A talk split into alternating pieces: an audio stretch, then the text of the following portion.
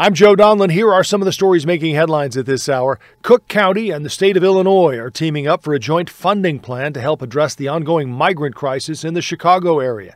The two hundred fifty million dollars investment is meant to help close the budget gap and provide assistance for incoming asylum seekers. The plan will ensure that shelter and health care services remain available.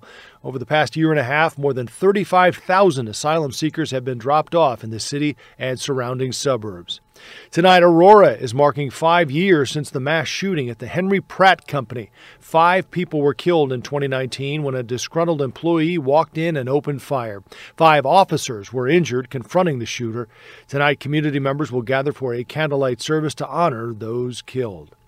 Turning to the weather, snow develops overnight, low of twenty-eight. Flurries in the morning with some light snow accumulations possible. High of thirty-four tomorrow and chilly this weekend. Join us on C B S two and C B S Chicago dot com for news updates around the clock. I'm Joe Donlin.